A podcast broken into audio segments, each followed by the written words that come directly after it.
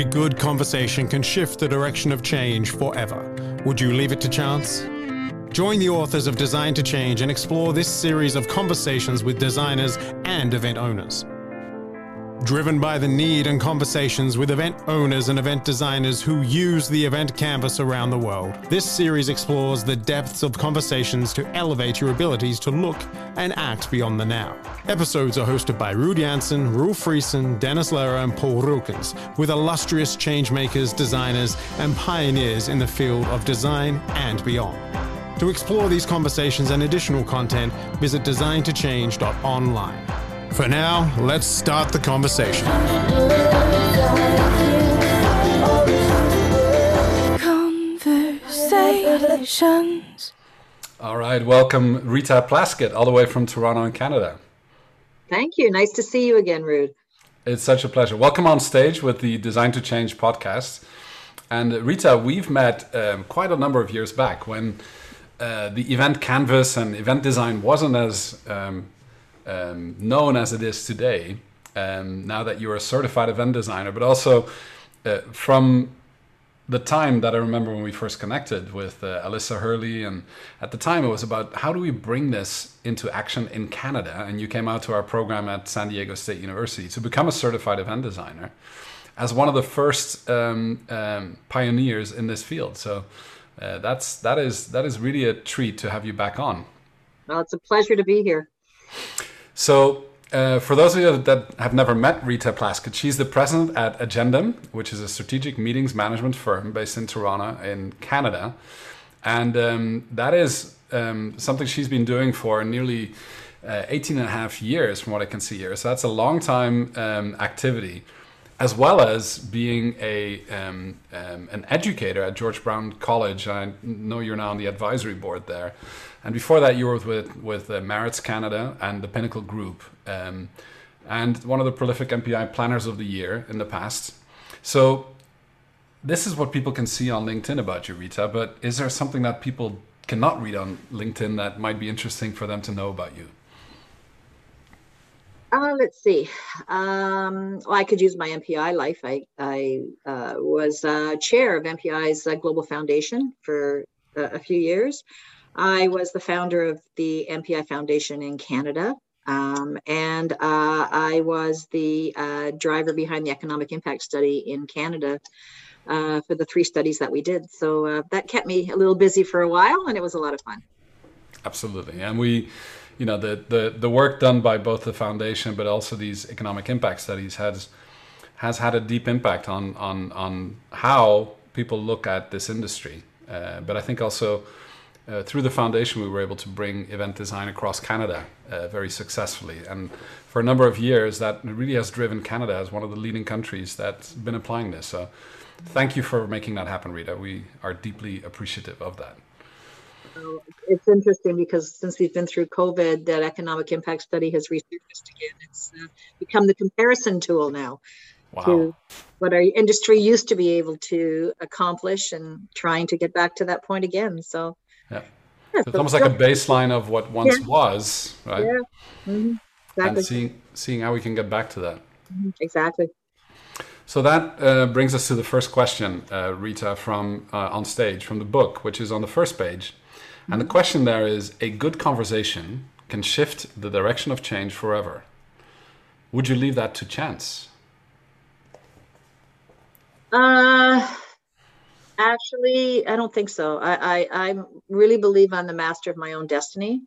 Uh, and uh, conversation that brings change sparks something inside of you. And then it, it pushes you to, uh, to that next level, to want to do something different or to master something better.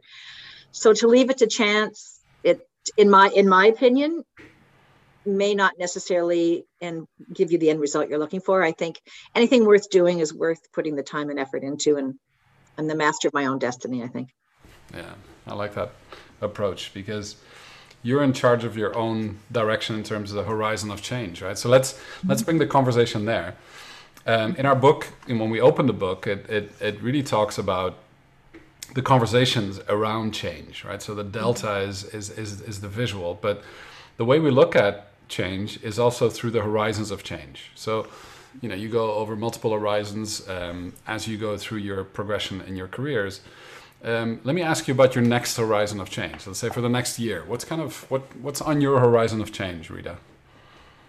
Uh, over through COVID, um, I created a secondary uh, company, uh, brought in three partners, peers, three part, we're four partners, three peers, and then I sourced someone as partner that was not from our industry, completely uh, unconnected, with a completely different biased opinion of what we were doing and our approach. Uh, I very much used the strategic approach to building this company where there was there's lines of businesses and uh, it's more working on the business versus working in the business. Um, so agendum will continue working in the business as a delivery tool. Um, the new organization will work in a strategic level uh, differently with clients resulting in different lines of businesses and different deliveries. So that's my big focus for the next year. Wow big project. Uh, earlier, I think it was two weeks ago, we were in Lausanne at the PCMA conference here in Europe, and we spoke to Yves Pigneur, uh, who is one of our ins- insp- inspirations, together with Alex Osterwalder. And they currently talk about this very topic you just addressed there, which is, you know, how do you become an invincible company by exploiting the thing that you're really good at, but also exploring new things. And it sounds like you're doing both, uh, Rita. So that's uh, not for the faint-hearted. Um, not during COVID, at least, anyway. yeah. But um, uh, delighted that that's something you're also working on with with um, uh, three other peers and people from outside the industry. I think that's a very um, interesting approach. And you talking about working in the business versus on the business is a topic that we have close at heart in the EDC Mastermind program, which you're going to be joining uh, this month um, after quite a few years of, um, I mean, you were one of the first CEDers, certified event designers, back in I think it was 2016, if I'm not mistaken. So um, this five-year adventure is now leading to the EDC Mastermind, which is fantastic.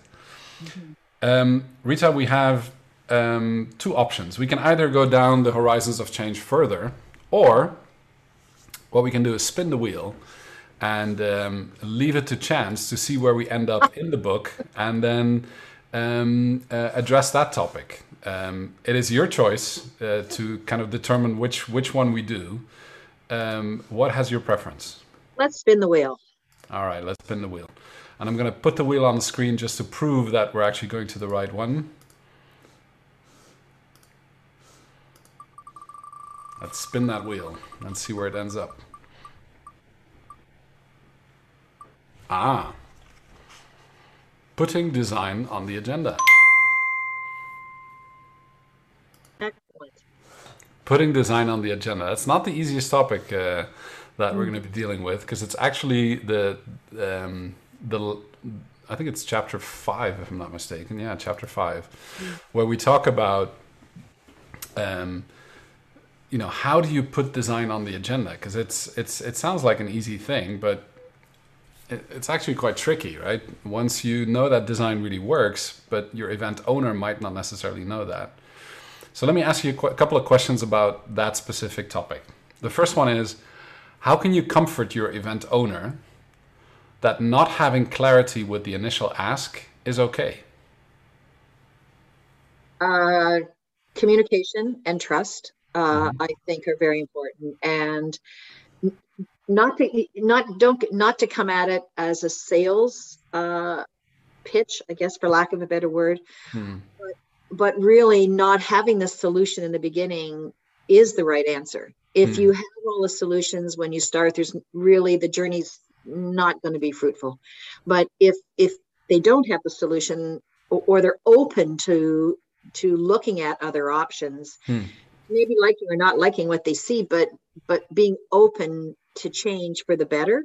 Hmm. Uh, though, to me, those have been the conversations that I've had to help them understand that this was a worthwhile venture, and at the end of the day, um, it will change. Things will change. Uh, but hmm. even if they don't change, and they've been through the process and they didn't change, which very seldom ever happens, but doesn't doesn't change, it was still the journey just validates. Hmm. There's there's nothing lost in the journey. Yeah powerful. And I think design is not uh, like you said, it's not something you sell to people, but it, it the, the function of it is something that people need to perceive, right? And actually, the biggest love affair that event design has is with the problem, right? It's yeah. articulating the problem and ex- exploring the problem first, um, mm-hmm. and not having full clarity is actually a perfect vantage point to start from. I agree. Those that think they have full clarity probably are not in fully in tune with their needs, right? They're probably just looking at their wants. Mm. Let's go to the second. Oh, sorry. Go ahead, Rita. Hopefully, they're open enough to um, to yeah. see it that way. yeah. So let's go to the second question, which is what guardrails do you offer to allow the event owner to feel comfortable to say yes to you for event design? Uh, going in, I'm not going in to change what they have. Uh, what whatever they're doing, they're they're happy with. They feel it's working. They feel maybe it could work better. Maybe it couldn't work better. Who knows? But the fact that they have a formula that they're happy with to start off with, hmm. they're not they're not abandoning that. They're so that's still over here and it's still going to continue on. This is just a different exercise, a different viewpoint, a different way to like a checkpoint for what you're doing. And through the journey, you discover there's so much more than what you were just doing. But if you don't take the journey and what you're doing right now is successful, then you do have your guardrails. You do have what you need to continue on. You're not throwing the baby out with the bathwater. Yeah. yeah. Those are good guardrails, I think, to offer an event owner uh, to feel comfortable to say yes, right, to event design. Mm-hmm. Let's go to this next one, which is how will you sketch the outcomes of event design and involve the event owner in the way forward? Uh, how will you sketch the outcomes of the event design? Can you uh, be a little bit clearer on that question? I'm not really sure what you're. So, so when the event owner, when you propose event design to them, mm-hmm. and they might not necessarily know what event design looks like when it's finished, mm-hmm how do you how do you get them to buy into this idea that it's a good idea to do event design 1st mm-hmm. with maybe a number of prototypes that they can then choose from mm-hmm. prior to jumping into solution mode of delivering one of them mm-hmm.